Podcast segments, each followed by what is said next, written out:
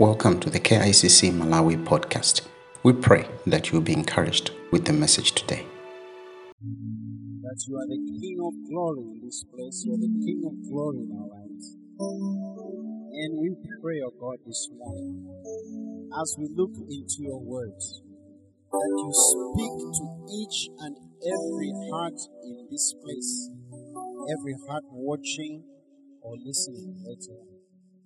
We pray, O God, that your word, which is life, will breathe life into our lives, O God, into our mortal bodies, according to Romans chapter 8, verse 11. God, that everyone will say, I have met with God, and it was good that I went into the house of the Lord. In the name of Jesus Christ, we pray and declare. And all God's people say, Amen and Amen. May take your seats. Thank you very much, worship team. May the Lord continue to bless all the work that you put into this ministry. Amen. Welcome to church. Hallelujah. And I keep saying, church is a safe place. Hallelujah. Because the Lord is here and his people are here. If you don't feel safe, talk to me afterwards. We need to sort some things. But church, the house of the Lord, is safe space. Amen. Those of you who are worshiping with us for the very first time, I want to give you a special welcome. But at, at the very end, I will also want to meet with you. And also, welcome to our online uh, audience. We pray that the, the Lord is going to minister to you. And also, even those who are going to listen to us on the podcast later on. We just want to thank God. And uh, welcome back to the second part and last part in this series of minding your mind. Hallelujah. It's about minding your mind. I hope you didn't go home walking. If you, if you remember from last week, I hope you're not one of those geese that went home walking after they had learned to fly. because, you know, here's the interesting thing everybody has a default. Everybody has a default. You know what a default is? Whatever happens to your life, however it happens, whenever it happens, everybody has a default. At the end of every day, I have a default. I've shared with you this before that at the end of the day, my default is just to be alone. Give me about 20 to 30 minutes after I come home. Just, just let me be. Don't, don't tell me who came when I was away. Don't, just, just don't. Just leave me alone. In those 30 minutes, I, I go into what I call my nothing box. And I think about nothing. I will, I'll read something, I'll lie down there, I'll just, I, and I, I just somehow recharge by being alone. That's my default. Okay? And usually wives mess it up because they see you quiet and they come to you and they say, What's wrong? Nothing. We, what are you doing? Nothing. What are you thinking? Nothing. It's true. We are thinking about nothing. Those of us whose default is to just be alone and recharge. It's, it's really true. And, and some, some people are on the opposite end of the spectrum. Even after hard days of work, the, the way they recharge is to be with other people and talk and, and interact, but they, they recharge. You know, everybody has got a, a, default. Some people just take a walk, and some, like the geese we talked about last week, walk home. And I'm hoping that after last Sunday's sermon, you are not walking home. But instead, you are working on minding your mind, on protecting your mind, giving your mind what it needs to have so that you can fly and keep flying. Hallelujah. How high you fly depends on how much of your mind you renew from the Word of God. You've probably heard it said that uh, birds of a feather flock together. Or let me do an extension to that that I borrowed somewhere. So you choose who you fly with and how high you fly. Because the company you keep also affects your mind. So let's do a, a, a quick recap you know, I said that if we are going to take up the Lord on His word, and I hope we are, that this year is the year of taking over. then we have got to change our thinking or adjust our thinking. People who take over are not taking over from something that doesn't belong to anybody. They, they, are change, they are taking over from people who think, and rightfully so most of the times, that they own what they have. That what God has told you to take over belongs to somebody. They just don't know yet that God has changed the title deed and has given it over to you. So they won't go easy. They'll die fighting. So, what kind of mindset should we have if we are going to be those who are more than conquerors in our marriages? And it was hurtful. I feel hurt. It's because you have processed it in your mind. Okay? Or that party was great. It's because you have you have run through the memories of what the party was like and everything, and and you say, yes, it was great. So the mind feels, the mind perceives. We talked about perceptions, how perceptions change. And if you don't have a perception of or a perspective of a particular thing, it's very easy for you to criticize. But that's because your mind has never seen that side of the coin. Amen? I give you an example about children. How you don't say, oh, so so's children are indisciplined. So so's children are troublesome. You wait until you get a child. There's, there's a, a phase in education psychology, uh, developmental psychology, that they call the terrible twos. Between zero and two, kids are terrible. That's why they are called terrible twos. But it's a developmental stage and it passes. And you can easily judge a parent and say, they don't discipline their children. You wait, have children. I'll give you my phone number. You call me and say, Pastor, you said it was what you said was true. But usually we say it because we don't have the perspective of the parent. So it's easy to criticize. It's easy to say you're not doing things well. In the mind, we think. In the mind, we think. We saw that Joseph, when he knew that Mary was pregnant and he was not responsible and she was pinning it on God, he thought about it and he said, I will divorce her quietly. In the mind is where you process everything. Your mind wills, it's where the decisions are made. And in your mind, it's where you reason. And we, we, we looked at the other question to say, why is your mind important? Why is your mind important? Because the, the, the mind is a powerhouse house that the Lord wants to use for His glory. Okay? You receive Jesus Christ, you are a Christian. Don't retire your mind. You're supposed to use it to think. And most people don't want to think because thinking is hard work. But it's free and the results are very desirable. Amen. So it's an asset that most of us utilize, underutilize at the table called average. There's more to your mind than you realize. God requires that you use your mind in loving Him, in being in a relationship with Him. Use your mind in your love relationship with God. And God wants us to use our minds because we are His ambassadors, we are His representation because our conversations, everything happens in the mind. And the mind is a powerful tool for unity. If you don't have one mind, when you look at the scripture, it talks about having one mind, it's difficult to do anything together. It's really difficult. You really have to have one mind. If you just agree and say, We are going to do this, I don't know how it happens, but it happens. God just begins to move things and things begin to happen. Because you have decided you are going to have one mind. And we also saw that the mind imagines things. According to Ephesians chapter 3 verse 20, the Bible says, "Now to him who is able to do immeasurably more than all we ask or imagine, according to his power that it has work that is at work within us." the mind imagines. And God is expecting us to imagine things according to His glory so that he's, He can do exceedingly more than, than all that, that we can imagine. Pastor likes to say, whatever you imagine, God can exceed. You know, one of the things I've been thinking about is this whole issue of power, blackouts, and everything. And I've been going online looking at alternative energies. I'm just very fascinated by the different kinds of um, um, solutions that are coming up in alternative energy. It's amazing what somebody will think about with a resource that you've always had. But now, because you've got a problem, their mind went into full gear and they came up with solutions and they are, they are setting up companies and making a difference in people's lives. We're not different. They just sat down and imagined and say, What can I do to help people have electricity? What can I do to have different kinds of batteries? Now, electric cars are coming. They are coming.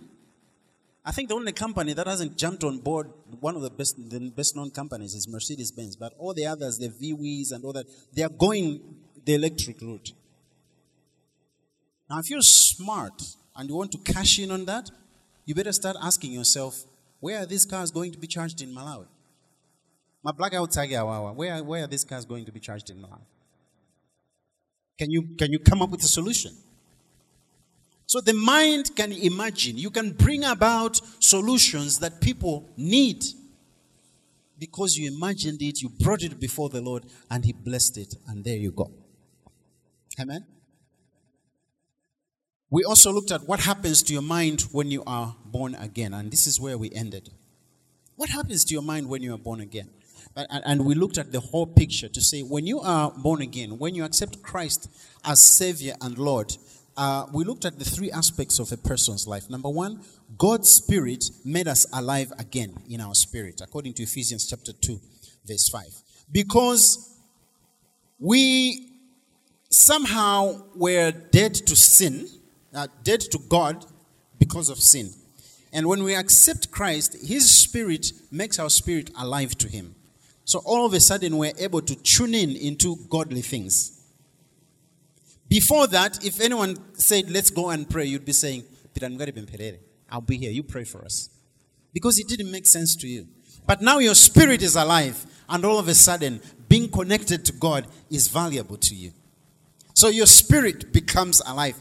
And we are encouraged to continue being filled in the Spirit. We see this Ephesians chapter 5, verse 18, Galatians chapter 5, verse 16 talks, talks about walking in the Spirit. Literally, walk in step with the Spirit of God. As a child of God, you have no excuse to, to go after the gratifications of the flesh because we're supposed to be led by the Spirit of God. There's no justification. There's no excuse. Everything else you say is an excuse. The expectation is you have the Spirit of God. You should be filled with the Spirit of God, and you, you should walk by the Spirit of God. If He says turn left, you turn left. Don't go right. It is that simple. So our spirits are activated. Our bodies remain the same. That's the other thing we talked about. Nothing changed, although we were encouraged to take care of it because it is now the temple of the Spirit of God. First Corinthians chapter 6, verse 18 to 20. It says, you, Your body is no longer your own because you have Christ in your life. When you receive Jesus Christ, He does not come to be a resident, He becomes the president in your life. He runs the show. And most of us don't want Him to do that because we think He's going to spoil the party. But here's the ironic thing the more you obey the ruling of Christ in your life, the more satisfied you're going to become. The more at peace you're going to become. The old song captured it very well. It says, Trust and obey, for there's no other way to be happy in Jesus but to trust and obey. And I keep saying, there are no happy, disobedient Christians. You are miserable. So the, the expectation God has on us, as far as this body is concerned, which has not been born again, it will change when we're translated into glory. But as for now, this is the same body that I had when I received Christ. Nothing changed. Same scars, same glasses. I still wear glasses up to date. I used to wear glasses before I knew Christ. Amen. Maybe some some things change, but yeah, they're expected to change. Like I was half my size. But it's the same body, same habits. And, and we are told that we need to take care of it because it is the temple of the Spirit of God. So there are some things which may be okay to other people, but for you, they are not okay because you have the Spirit of God. I've had a discussion about a movie that came out, uh, the, the latest movie that uh, that came out from this franchise. And, and, and we did the, I, I did the reviews. I, I like doing that. I, do, I did the reviews and all that. And I watched it and I was like, this is a waste of time. Nobody should be watching this. They are promoting this, they're promoting that, they're promoting that, they're promoting. You, you can't spend time watching that, those kind of things. And whatever sequels are going to come for me, I have. I'm not going to put all that kind of thinking into my head. I'll not tell you the title. But just be vigilant. Amen. Don't just watch because it has come your way. There are some things your body does not need. There are some places you, you will not go because you, are, you have the Spirit of God. There are some associations you will not belong to because you, you are the temple of the Spirit of God. In fact, there are some places you go and people say, Hey, you are here. How? The, the, the, the ones who don't know the Lord will ask you, they will challenge you and say, How come you're here?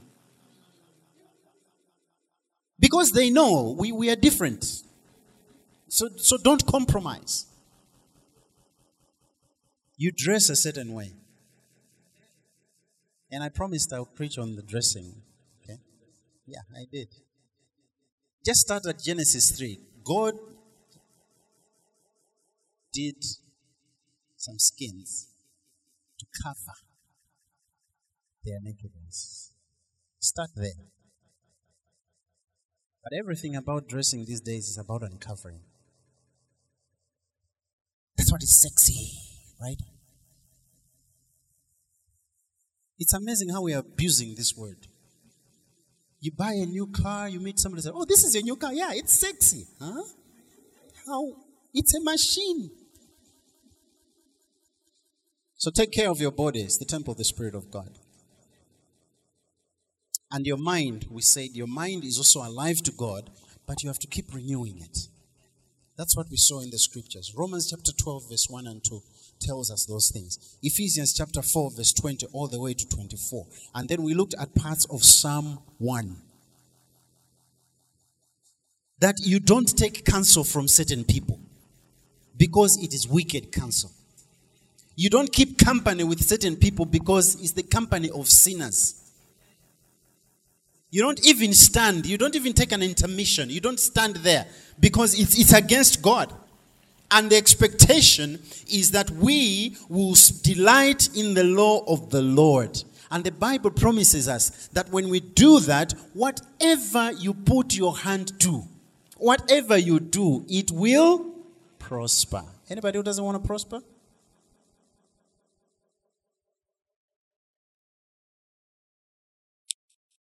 The mind, statistics tells us, hears 19 negatives before it hears one positive. So you remember that that that that example we were given that somebody keeps hearing from the one they love they are committed to. They keep hearing you are ugly you are ugly you are ugly. It will take 19 you are uglies before you hear somebody say you're beautiful. So what is happening to your mind? You believe more of what you hear than what you hear less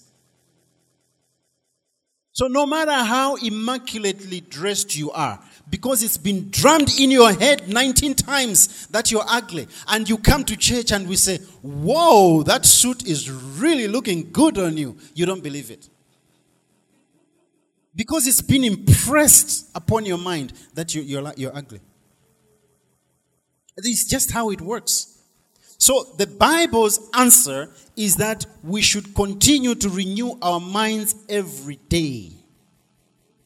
Because if the first thing you put in your mind is the Word of God, there are some things you can let go.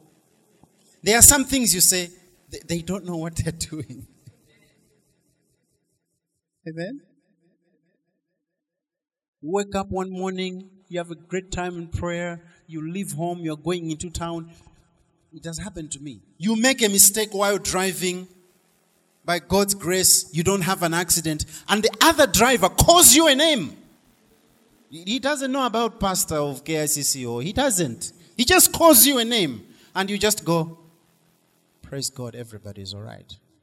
The accident didn't happen. And you keep going away. But if it was in the days of yesteryear, you finish. Amen. Renew your mind, renew your mind, renew your mind, renew your mind. Take time in the Word of God and renew your mind. So I did promise that we're going to look at what the enemy does with the mind, and then also we're going to look at how do we mind our mind, the practical aspects of it. That's what we're going to look at today. Amen. But just keep that in mind that that that our spirits are alive in Christ. Our our minds continue to be renewed by the word of God. Amen. And and and you, the more of the word of God you put into your life, the more your life begins to change. It's what somebody called you you get effortless change. Because the word of God in our lives is the sword of the spirit. And the spirit knows when to use what it, it's almost effortless. Somehow, without realizing, it becomes like second nature. But you have to keep you have to keep at it. It's like food. You have to eat every day. You have to eat every day. You have to eat every day. Before you know it, if you're eating in a particular way, after a while, your body transforms. Did you know you can change your body with just the way you eat? Just, just the way you eat. Some of us have got very responsive bodies. If I eat in a particular way, give me two weeks. These, these clothes will be tight. If I eat in a particular way, give me one month. These clothes will fit again. And, and, so that's how we need to look at the word of God and say, This is food, this is honey, this, this will change me. Lord, what do you want me to do today? What should I change? What, what example should I follow? And so it's all in here. Whatever God has told you to take over, it may be in your finances, it may be in the ministry God has given you, it may be at work, it may be your relationship with your with your children or with your parents, or whatever it is, I want to challenge you, it's here in this book. If you don't spend time in this book, it's a mess. That's just it. This book is very complete. This book will tell you how to treat your husband properly. Because there are others in here who didn't treat their husband properly too. That's what I like about the Bible. It tells us both sides. It doesn't sugarcoat anything. Amen. It tells us, and, and it clearly, choose today, life between life and death, and God recommends life. Sinful man still goes to choose death. So we need to be aware of these things. Today, we are going to look at, first of all, what the enemy does with the mind. And when I'm talking about the enemy, I'm talking about Satan, the accuser of the brethren. And a little backstory Satan used to be God's angel, one of God's um, uh, prominent angels. According to some chapters in the Bible, we are told that he was, uh, he was most likely one of the worship leaders or the worship leader. We don't know for sure uh, Bible interpretation scholars are still it. But the one thing we do know is that Satan knows what being in the presence of God is like. And even in scripture, when you come to the book of Job as under scripture, you find that he still has access to God. So he knows where you and I are going. And he doesn't like it. And he wants to spoil it for us. We'll see later on. The book of Genesis, chapter 3. I want us to read from verse 1 to verse 7. Turn in your Bibles to Genesis chapter 3. Turn or tap in your Bibles, whichever you're using. But it's Genesis chapter 3. The Bible says, Now the serpent was more crafty than any other wild animal the Lord God had made. He said to the woman, Did God really say you must not eat from any tree in the garden? The woman said to the serpent, we may eat fruit from the trees in the garden. But, the, but God did say, You must not eat fruit from the tree that is in the middle of the garden, and you must not touch it, or you will die. You will not surely die, the serpent said to the woman. For God knows that when you eat of it, your eyes will be opened, and you will be like God, knowing good and evil. When the woman saw that the fruit of the tree was good for food and pleasing to the eye, and also desirable for gaining wisdom, she took some of it and ate. She also gave some to her husband, who was with her, and he ate it. When the eyes, then the eyes of both of them were opened, and they realized they were naked. So they sewed fig, tree, fig leaves together and made coverings for themselves. They made clothes. To what? To cover. Not all the uncovering we are seeing. But I digress. And another interesting thing. Did you notice that when she, she took some of the fruit and ate it, she gave some of it to her husband? So where was Adam when all this was happening? He was there. Why didn't he protect her? In authentic manhood, we say that authentic men reject passivity. They don't stay passive. Adam was supposed to step up and say, Conversation is over. We, we have things to do. Amen? And men in our homes, in our families, there are some things we just need to step up and say, This is not happening because it's against the will of the Lord. Full stop. Take leadership.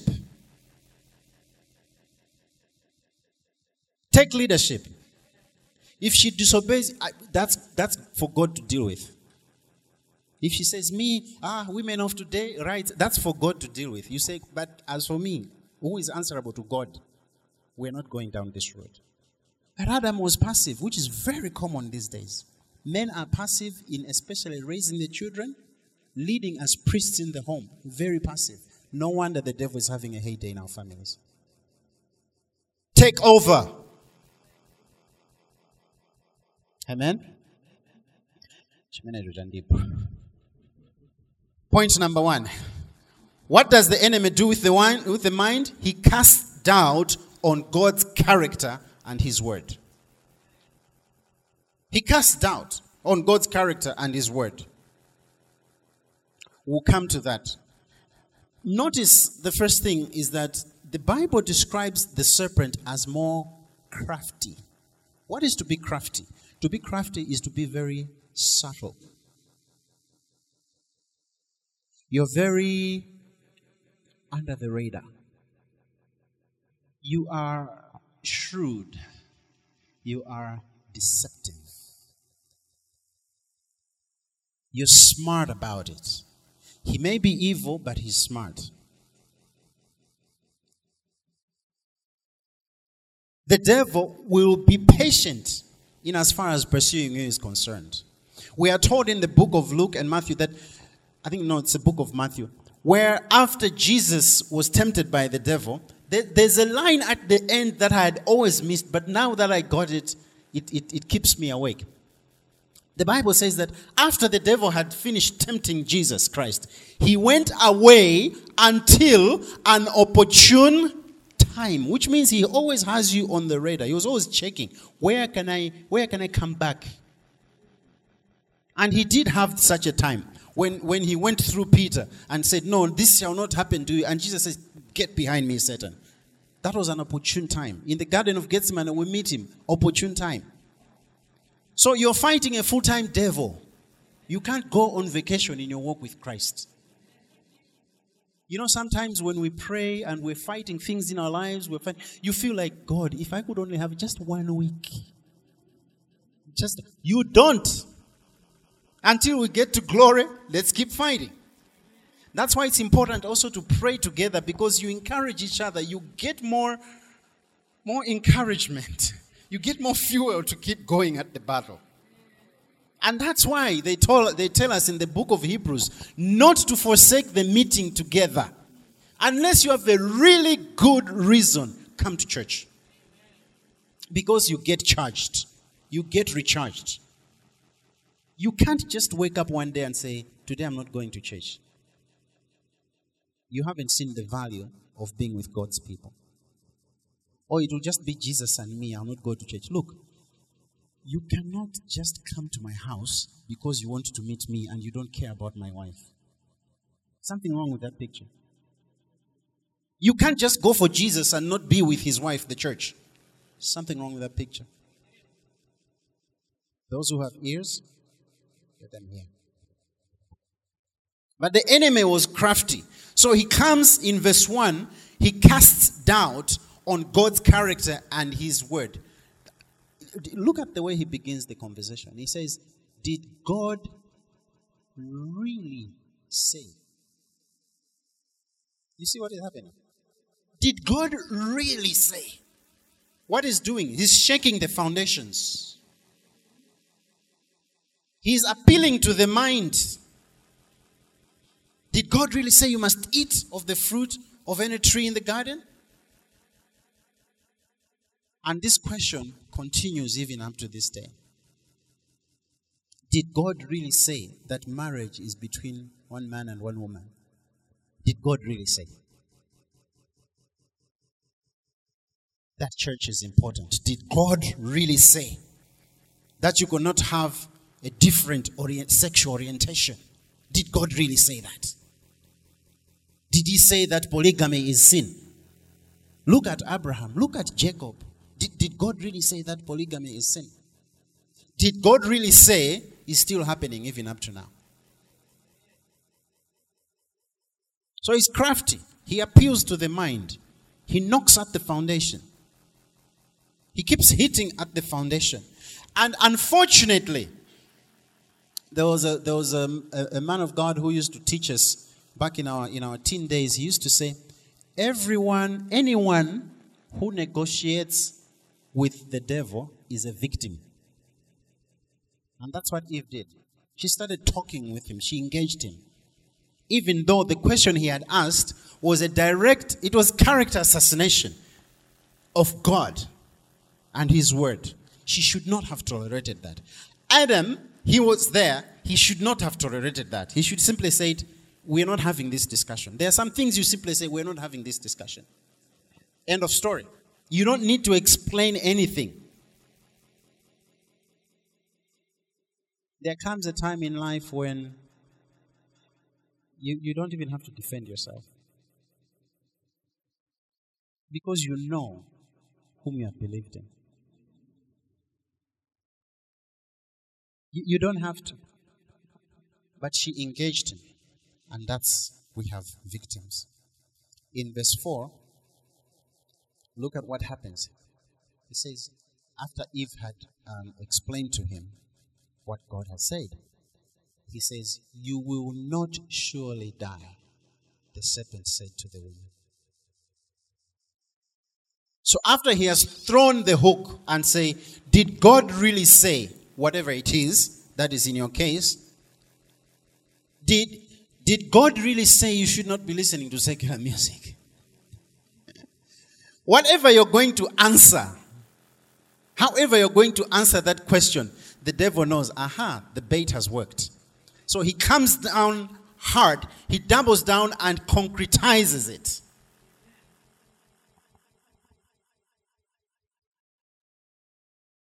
So somebody, I was somewhere doing a transaction.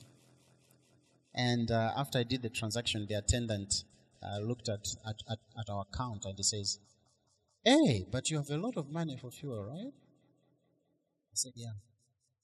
Don't you want the money? I said, No, I travel a lot. I need the fuel. Those of you who know what I've said, what happens. So when you have a fuel card, people do what they call kusungunula where you get money and there's a whole i don't understand how it is it's that evil. I don't understand how it is but you get money and you don't even put in the fuel and the whole thing happens.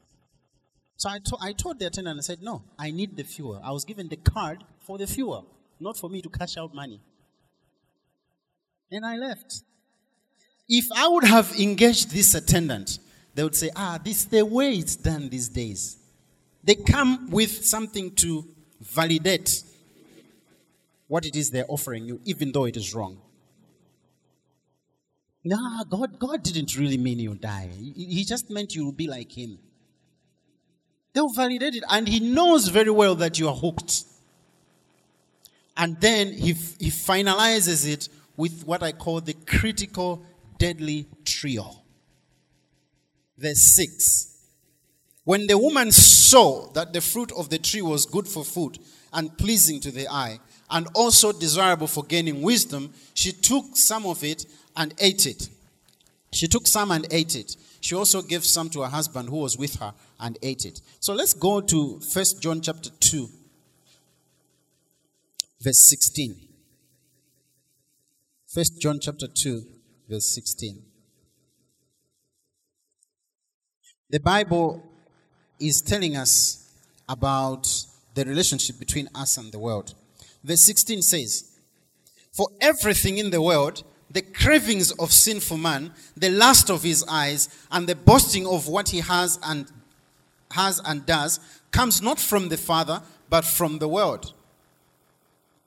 You see what Eve did? What happened to Eve?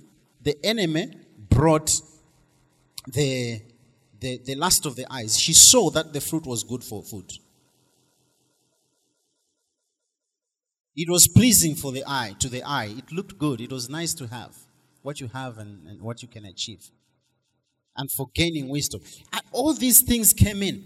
There's the cravings of sinful man, the lust of the eyes, and the boasting of what you have and what you, what, what you have done, what you've achieved. Put another way, you come with the temptations of power, sex, and money. Always, there are those three. You look at the temptation that he gave Jesus, same things. It's just the same old lie with a brand new face every time. That's what he does. So I want you to be very careful. All these things that are coming in and, and, and looking good, I want you to have a critical eye and say, Lord, give me discernment to note whether this is the craftiness of the enemy who is casting doubt on your character and your word. Yesterday we were somewhere and we realized that, you know, when we were young, Somebody financed these books that needed to go into secondary schools. Some of us grew up in the city, so we thought, ah, these were only city things. But there was, there, was, there was a brother in there who said, you know, I grew up in the village. These books got to us, and they are not nice books. They are not books we can recommend to our children these days. But why the books came it didn't matter the content, and all the teachers did was to say, You need to read to improve your English, no matter what the content is. And planted in us things that most of us have struggled for years to get rid of, save for the grace of God. So may the Lord give us discernment to be able to tell this is the tactic of the enemy wanting to cast doubt on the nature, the character of God. That's the first thing he does. He does cast doubt on the character of the Word of God and his, his person. Number two, he is an accuser and he deceives. Revelation chapter 12, verse 11. Let's go to Revelation chapter 12, verse 11. Today, I want you to know you will turn to your Bible like nobody's business. But I, we need to see these things. Amen? Because sometimes when you just quote and you don't see it in your Bible, it's not the same effect. So Revelation chapter 12, verse 11 says that they, the saints, overcame him by the blood of the Lamb and by the word. Sorry, verse, verse that should be verse 10. Sorry, we should begin in verse 10. Then I heard the, a loud voice in heaven say, now have come the salvation and power and the kingdom of our Lord and the authority of his Christ. For the accuser of our brothers, who accuses them before our God day and night, has been hurled down. This is the one whom they overcame by the blood of the Lamb and by the word of their testimony. They did not love their lives so much as to shrink from death. I want you to notice that one of the things that the evil one does to the people of God is to accuse them before God, and he's in sentence. He doesn't stop. Relentlessly continues to accuse you before God. Now, now I don't know if you've ever been accused of anything, but it's a hard place to be in, especially when you don't have evidence for your innocence. It's hard. Friend of mine and I, we, we got on a bus from uh, secondary school. Then we were going to Blantyre, and we got on a bus. But, that, but, but back in those days, there was a bus service called Jakumus. And we got on those bus, and we got to Blantyre.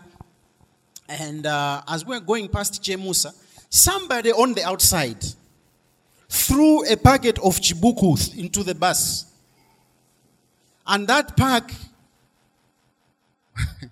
we got wet. Let me just be very short. We got wet with Chibuku, okay? So here, two teenagers going home after school, end of term, and we got a portion of that Chibuku. We get to Blantyre uh, post office. I remember that's where the bus used to stop. We got to Blantyre post office. We got off before it went to the bus depot. And uh, we got to a phone booth. If you don't know what a phone booth is, may God bless you. But we go to a phone booth. There were no cell phones back in those days. We, I called my dad and said, Dad, we had Blantyre post office. Come and get us. So he left and he came. The moment we got into the car, he had a question for us. Where have you been and what were you doing? Oh, Dad, we were in the bus. We were at school. We got on a bus. We are here. He says, Don't think I'm stupid. And he went to town on us. I tell you, Blantyre and Limbe is such a short distance, but on that day, it was such a long distance. And we got home and he handed over the issue to my mother. It, it just got worse. And we tried to explain to say, no, you know, this is what happened, and you can even call the bus, and he, they weren't having it. And I got grounded that holiday. It was terrible. I had no evidence. Not even the word of my friend was good enough. And that's what the devil wants to do in your life. He wants to keep you busy defending yourself. He wants to keep you busy handling all these accusations, and then what happens is it, it removes your focus from where you're supposed to be. But God has solved that because Jesus Christ is the one who stands in that court of heaven and speaks in our behalf and says, Yeah, yeah, yeah, I know these ones were, were idolaters. I know these ones were adulterers. I know these ones were thieves, but, but, but I saved them. They accepted me, and it's all right. Amen. And the devil continues to accuse. Why does he do such have give such an assault on our mind? Because it's it's all about manipulation. It's all about control. If you can accuse somebody, or if you have something, you have a hold on somebody, you can control them any way you want. And that's that's wickedness. The devil does not have a good plan for anybody. He wants to be, he wants us to be in the line of fire for God's wrath, according to Ephesians chapter 2. The devil, listen, the devil does not have a good plan for anybody, whether you are a Christian or not. The devil does not love unbelievers in Christ. You understand? He doesn't.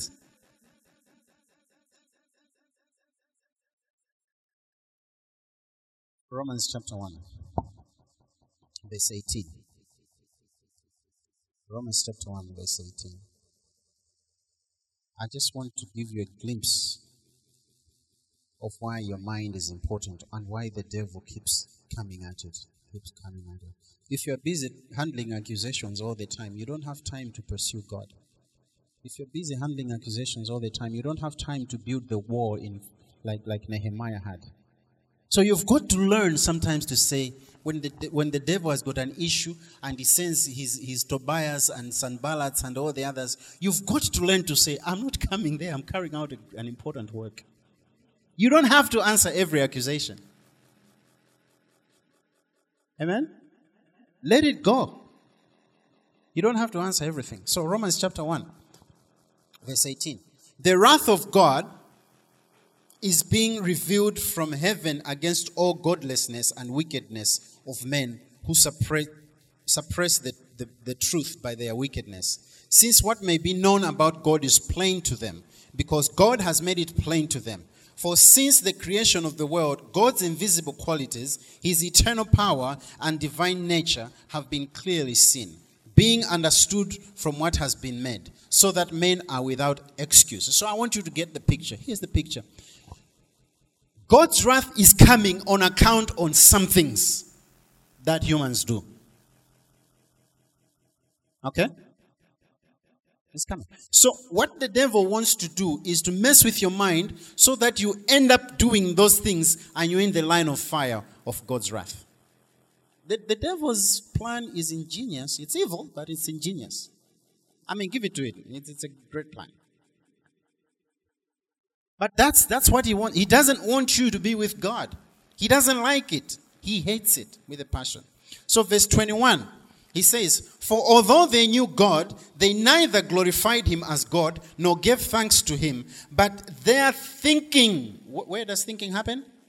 in the mind. He says that their thinking became futile and their foolish hearts were darkened. So if the if the evil one can just get your mind to be futile, what is to be futile? It means you are incapable of producing any result. You are ineffective. You are not successful. Go back to Joshua chapter 1, verse, verse 7 and 8. God wants us to succeed. In fact, everything God created, he, need, he wants it to succeed. God creates birds to fly. What do they do? They fly. Fish to swim. What do the fish do? They swim. If success is the will of God for everybody and everything. Satan is just the other way around. So if he can attack your mind and get you to think differently, he can not to think differently to, to, to destroy your mind, to make you ineffective, to make you, uh, to have a dark mind. You know, there are people who have dark minds. They do things you just wouldn't believe was capable that people do. There was a guy in the US not so long ago. All he needed for him to murder somebody was if you looked at him. If you looked at him, he was like, That's it, you're going. That's it. That's a dark mind. And you think, oh, that's the US, that's far away. You come to Malawi. We have stories of people with dark minds. Don't even want to glorify them with examples, but you know what I'm talking about. And it all starts in their thinking. A young man was, was doing an, a, a, research into uh, homosexuality and Christianity and so on. And uh, came to me and said, You know what? I came across a book called The Gay Christian. The Gay Christian. So we were talking around it. And I was saying those two words shouldn't be in the same sentence. Unless gay means what it originally meant, which means to be happy, by the way. But Satan is a master at perversion. So gay means what it means now. You cannot be a gay Christian. If First Corinthians chapter 6 is true, Hello? You can come to the Lord, a gay person, but you cannot remain gay. If what scripture tells us is true, and it is. It says there were some of you who were idolaters. You are you are adulterers. Some of you were thieves. Some of you were homosexual offenders. Such were some of you, which means it's very possible by the grace of God for, for your life to be transformed. Amen? But what, what the, the, the agenda the, the, the enemy has been pushing is that you can be this and remain this and still be a Christian. Why is he doing that? Because he can get our minds to be futile before God. And you're in the line of fire for God's wrath.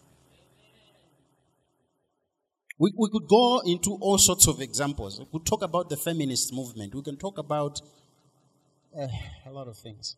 But that's the pattern. Okay? Let's keep going. Verse 22. Although they claimed to be wise, they became fools and exchanged the glory of the immortal God for images made to look like mortal man and birds and animals and reptiles. Therefore, did you hear about the story of, of the woman who married her dog? She was in love with her dog. She decided to marry. Who does that? It's only somebody whose mind has been corrupted. You understand why now the devil is so bent on attacking our minds, accusing our minds time after time after time after time. And why we need to be renewing our minds time after time after time after time. He's a full time devil.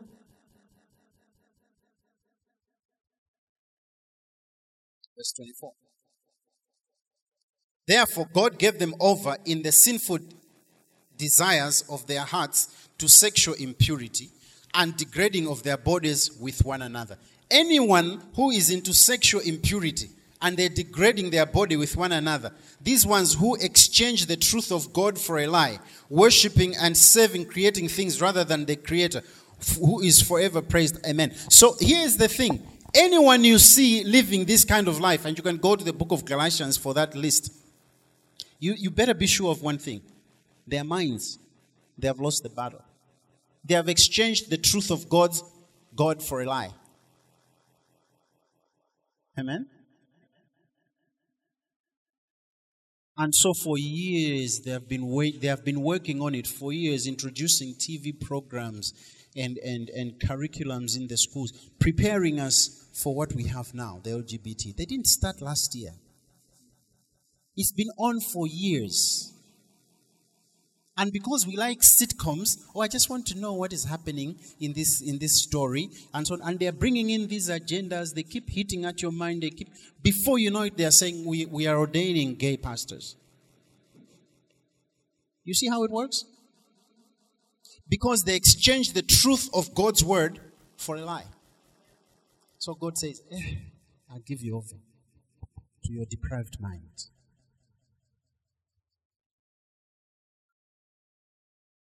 Let's go to verse 28. It says, Furthermore, they, they did not think it worthwhile to retain the knowledge of God. He gave them over to a depraved mind to do what ought not to be done. Listen, truth is relative. That statement is not true. The world is saying truth is situational, it's relative. It depends on where you are and what has happened. The Bible says it's absolute. I'm the way, the truth, and the life. No one comes to the Father except through me. There's nothing like, according to this situation, you must understand, I had to do this.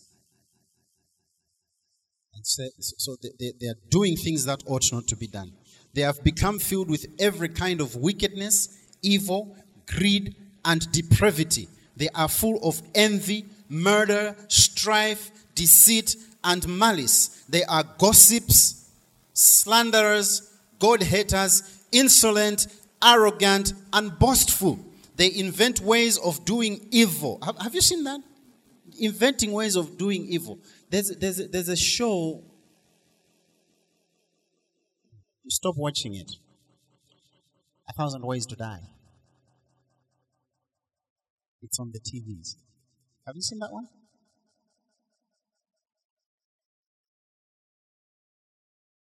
Now, don't go look at it because I've said it. I'm saying stop. But all that it is, is people talking about different ways how you can die. What a way to spend your time. Instead of talking about different ways we can give life. You just know that here, God is out of the equation. So, slanderers, God haters, insolent, and so on. Verse 31. They are senseless, faithless, heartless, ruthless. Although they know God's righteous decree, decree that those who do such things deserve death, they not only continue to do these very things, but also approve of those who practice them. So it's not even enough for them to do what they do. They actually approve of those who practice them. And so, Paul, who wrote this, knew because he approved of the killing of Christians. He was there, he knew. He says, My mind was depraved, but he was very learned. It's possible to be very learned, but to be very wicked, to be ungodly, very possible. And that's why Paul says, Of these I was I was a chief sinner. So please do not approve of things that are against the will of the Lord. It's displeasing to him. You are destroying people's minds. Don't approve of wickedness. But this is what the enemy is doing with our minds. Why? Because he hates the fact that you and I know God. He hates it. And he will do everything in his power to make sure that he foils things. So your mind is important. If Malawi is at war with one of its neighbors, guess where they will hit first? You hit power supply units, you, you hit food production chains, because you want to paralyze the enemy. You always hit what is important. They will hit the barracks because they know this is where the enemy soldiers are coming from. The devil starts with the mind. Because he knows how far you go begins here. Amen. Your victory begins here. I gave an example here the other day about how Nigeria won a match before they even played it against Malawi. Simply because they had a trump card, JJ Okocha. And the people who are supposed to be encouraging the Flames to go into this match, although they were underdogs, they were like, oh, you know, they have come with Okocha, but you know, ah, we will make it, and so on. And they interview one of these players, and he says, hey, you know, it's an honor to play with Okocha. I knew we have lost this one. And the Nigerians played it well. They knew. There was a lot of talent in that team. It hadn't been together long, but they knew, ah, if we talk about tactics on the field, we'll lose it. So their battle was psychological. They won it before 2 1. I still remember Kamuzu Stadium 2 1. We should have had that game, at least a draw. But they hit the mind first. And once you start respecting your opponents, you're gone. I mean, give them a healthy respect, but at least tell them, I may be the underdog. I'm not going down without a fight. So the enemy knows if he can only get you in the mind, the rest is easy.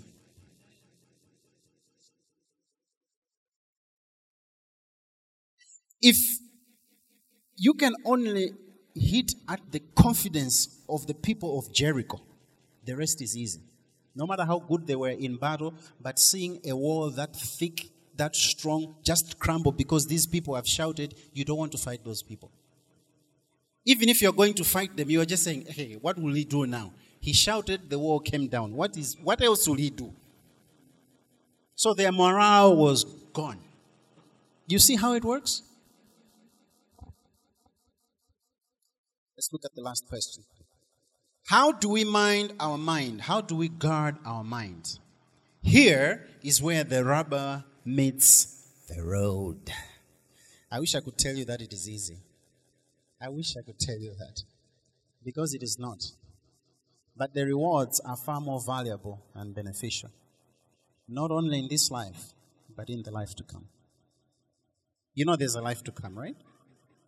Okay. We'll spend eternity with God. So there are three things I want to share with you uh, before we close.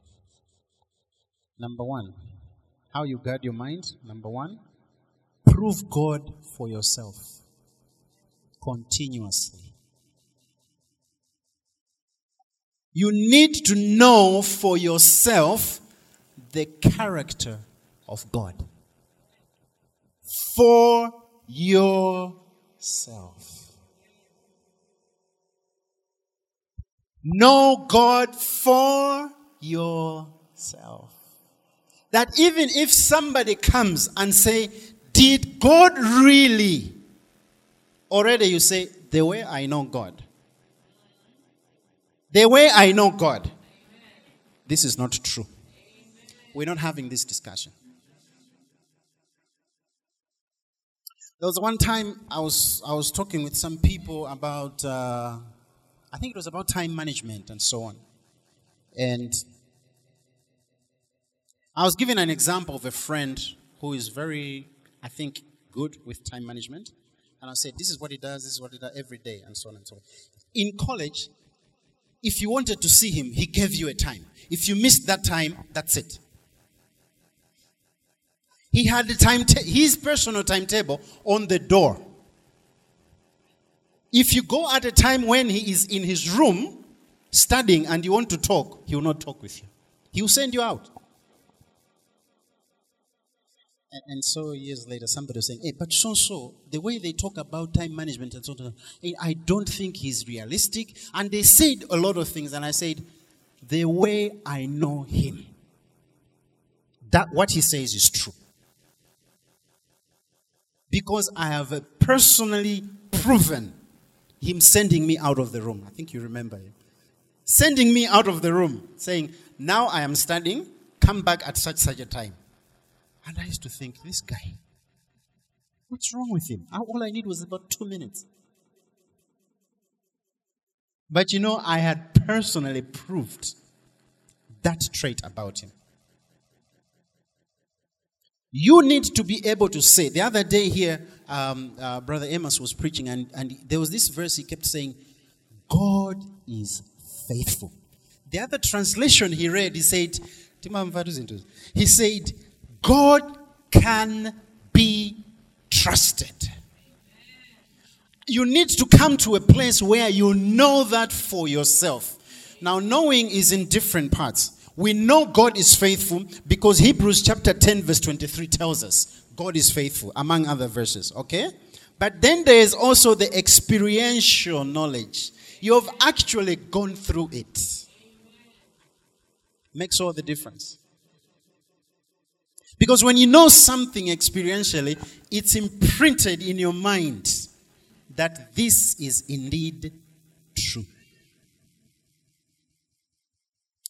If a baby duck hatches and you're the person around that duck within the five, first five minutes of its life, they tell us that the duck imprints on you that you are the parent. So where you go, that duck will go.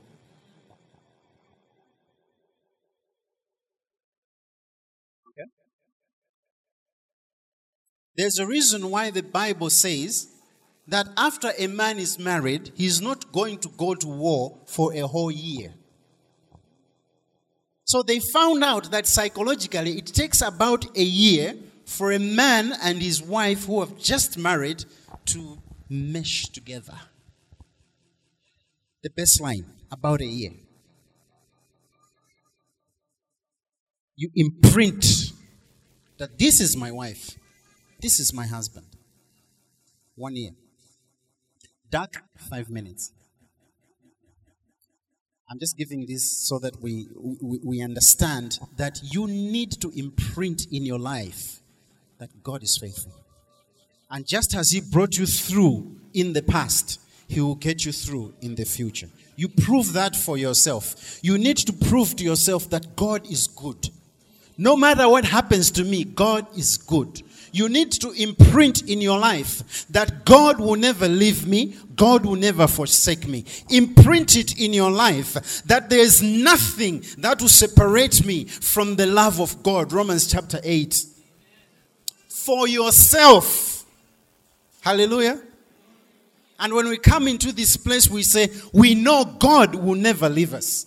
We know God is faithful. We know God always provides. Imprint that in yourself so that when somebody comes and says, Brother Muiza is such, such, such, such, I'll be able to say, Which Muiza? Maybe a different one. Because I know him for myself. Amen? Some of these things we shouldn't even be tolerating. But I'm, I'm saying this because the devil keeps coming and say, Did God really say? Is God like this?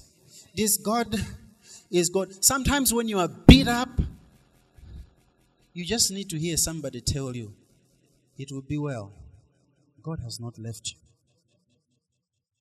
Sometimes we need help from friends to tell you that it, it will be okay. God has not left you. Whatever is going to happen, I don't know, but one thing I do know God has not left you keep on imprinting. Because when the enemy comes with a contrary voice, you say to yourself, uh uh-uh, not the way I know God. Amen? The Bible is true. Know that for yourself that the Bible is true. Just recently, they found more Dead Sea Scrolls. They found new ones, which are validating what has been written in here. Know God is faithful. His word will never indeed pass away. So that's the first thing. Prove for yourself.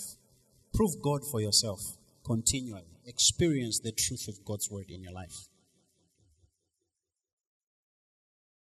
Stand up for the character of God because he can be trusted. Number two, fortify your mind with his word. Fortify your mind with his word. It is easier said than done, but this is one of the wisest things that we can do as a people who are following God. What we put into our mind is what we grow on. Okay? What we put into our mind is what we grow on. It is what we take out in more ways than one. Out of the abundance of the heart, the mouth speaks. Heart and mind, same thing in, in, in, Bible times, in Bible understanding. So, why is this important? To fortify your mind? Because you will be sanctified, you will be set apart, you will be distinguished before God for use in His kingdom. John chapter 17, verse 7, verse 17, 17, 17, it says, Sanctify them by the truth. Your word is truth. Whatever you have gone through in life, I want you to know the more you look into the Word of God, it washes you. Ephesians chapter 5 the Word of God will wash you of all impurities of life. The, the Word of God gives you a, a cleanness that you can't get anywhere else because it goes down into your soul and takes out all the filth, cleans it, fills it with the Spirit of God. It's a great way to live. It's a great way to live. You will experience life the way God meant it to be. John chapter 6, verse 63. The Spirit gives life, the flesh counts for nothing. The words I have spoken to you, they are full of the Spirit and life. The more you fortify your mind with His Word, the more life that God intended for you to have, you're going to get. Amen? You will reach a point where you say, only Jesus makes sense. You reach a point where you can say, I have resolved to preach Jesus Christ and Him crucified because only He makes sense. You look into the word, you look into history, you look at God, God's faithfulness. You, you, you, come to, you will come to that conclusion and say, only the word of God is the answer. Only the word of God gives life. Amen. Philippians chapter 4, verse 8. Finally, brothers, what and sisters, whatever is true, you can repost it, you can forward it. Okay? Whatever is true, whatever is noble, whatever is right, whatever is pure, whatever is lovely, whatever is admirable, if anything is excellent or praiseworthy, what do you do? You think about such things. Amen? So take time. The things that are excellent, think about it. Why am I having so much interest in what is excellent?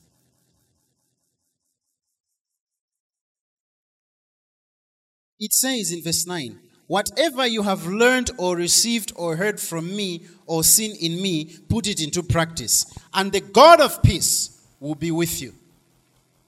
Amen. So there's no way you can have the God of peace and not experience his peace. You want peace? Stay in the word of God.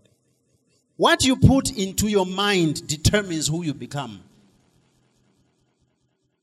There's, there's a friend, he's a die-hard Liverpool supporter. When I say die-hard, understand die-hard. Okay? He would literally die hard if he was accused of anything of Liverpool. The guy loves Liverpool. When he talks, Facebook page, what? Die hard. So, a couple of week days ago, apparently he has gone into shooting pool. His new game is pool. So he wrote, he says, My new love is pool. And there was a picture of him there. So I messaged him. I said, Modina is Adupil. You're lying to us. You can never leave Liverpool. You can never leave Liverpool. And he was like, Oh, I should have written that this is a side hustle. But you know, when you are with him, the clothes he wears, Liverpool. Insignia, Liverpool. When Liverpool loses, I don't message him. He's kind of like one of those people. You just know it's raining over there. I'm not going to go there. It's what he puts in there, in his mind. Liverpool, Liverpool, Liverpool, Liverpool. Then there are others, it's Chelsea, Chelsea, Chelsea, Chelsea. Then there are others in Manu, Manu, Manu. Closer to home. Nyerere, Nyerere. And you don't have to spend a lot of time with them before they start talking. There's, there's a brother we meet, we talk. Before long, he's talking about politics and parliament. He's an MP. That's what is going through his mind. And you will not take five minutes. Already he's talking about something and he's challenging on things and so on and so forth. That's what he's putting in there. As long as there are things that are excellent, praiseworthy, true, think about those things. And the peace of God will be with you. The one takeaway that I want you to have in this is learn to internalize the Word of God for yourself. That one, even your pastors cannot do for you. You need to do it for yourself. I cannot come to your home and say, Wake up, start reading the Bible and pray. You need to make a decision to do it for yourself and understand the benefits of doing so. Amen. You can't say, I'll call pastor. Because sometimes I'm in a meeting. Sometimes I'm on another call. Amen. Sometimes I don't want your call. Jokes aside, the point is do it for yourself.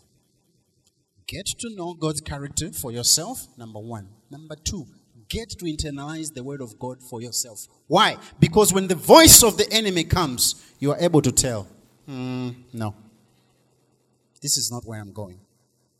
They tell us that when they teach uh, uh, the FBI uh, about counterfeit dollar notes.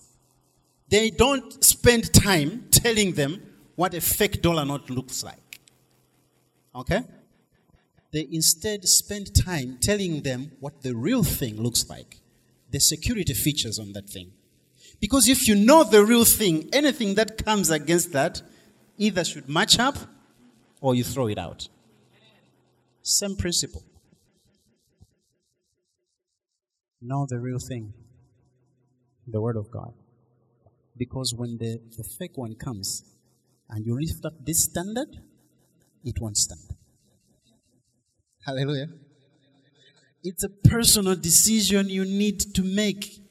And when all these personal decisions are made and we come into a place like this, we encourage each other even more. Because by the time the service ends, we leave, I tell you, we meet different things, each and every one of us. Some of you go back to jobs where you're thinking, I should leave. These people are not treating me well. Some of you will meet all sorts of things that, but because you've been with God's people and you've been encouraged, you keep going. And taking over, you know I've got base camp. Amen. I've got base camp. You can hit me any other way you want, but I've got base camp. I will regroup. I'll be back. Number three, put it into practice. Why? You need to prove the will of God as outlined in the scriptures. John chapter 7, verse 17 tells us anyone who chooses to do the will of God will find out whether my teaching comes from God or whether I speak on my own. Prove it for yourself.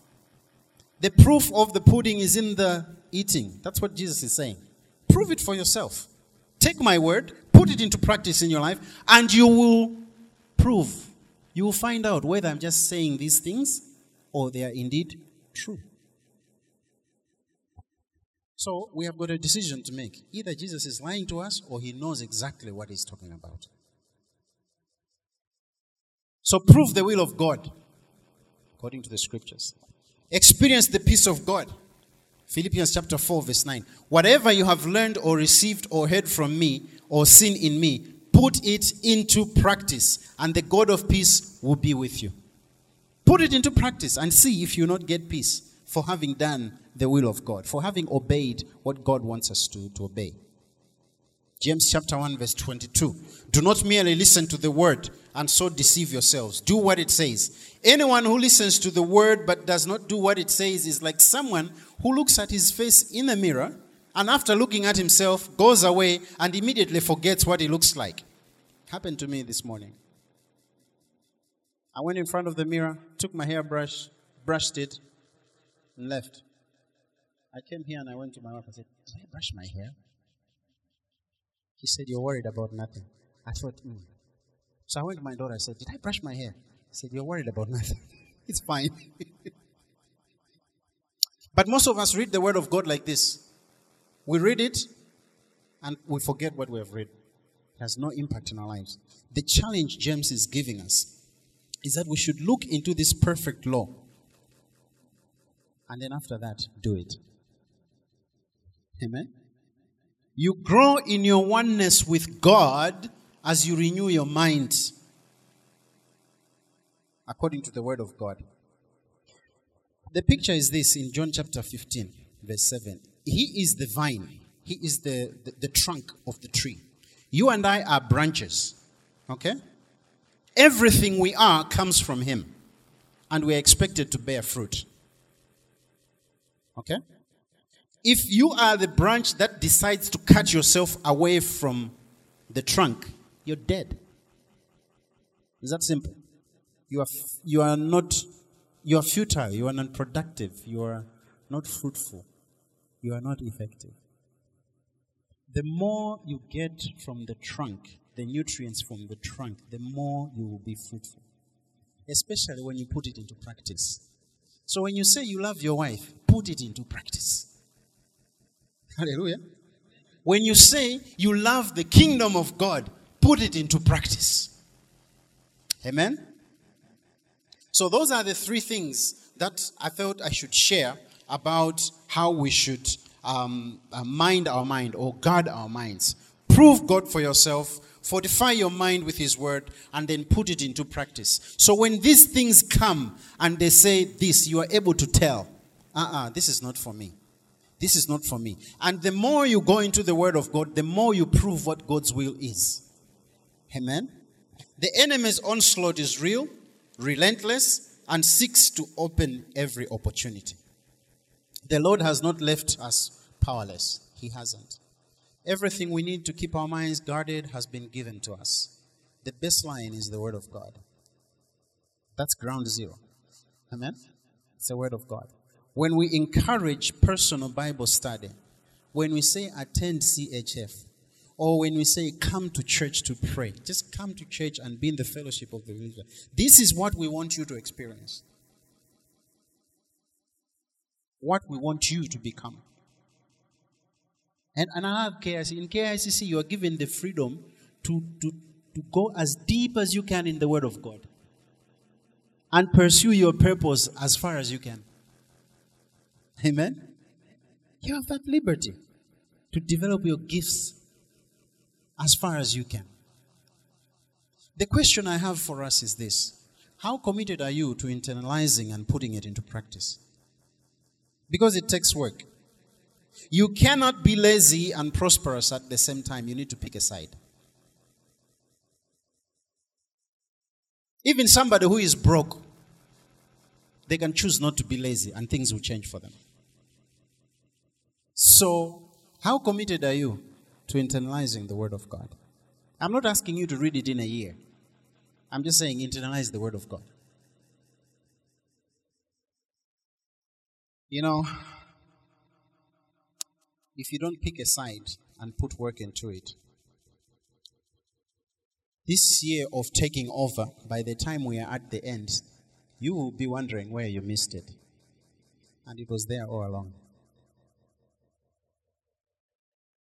So, mind your mind with the Word of God. Amen? And you'll experience the peace of God you will get to prove what the word of God is, what the will of God is for your life. God will change you. God will give you an attitude befitting a champion worth to go out and take territories. It's here. And time does not permit us for testimonies. But this is the truth of God's word. Let's pray. Our dear Heavenly Father, thank you for your word to us. We are encouraging us to mind what we put into our minds. Because out of our hearts will, will spring the issues of life. And we want to be a people who are so aware of your spirit.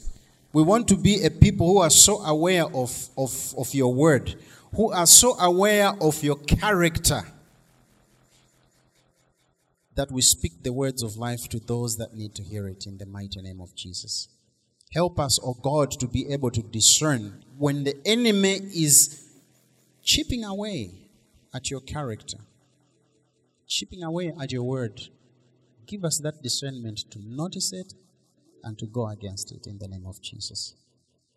I pray, O oh God, every mind in this room, every mind hearing this message will be reactivated by your spirit to stay in tune, that our minds do not become futile, they don't come, become depraved, but they become minds that are set on doing things that will bring glory and honor to your name. For it is in the mighty name of Jesus Christ we pray. Amen and amen. Hallelujah. May the Lord bless you and keep you. Our prayer is that God has spoken to your heart. Be blessed in this week.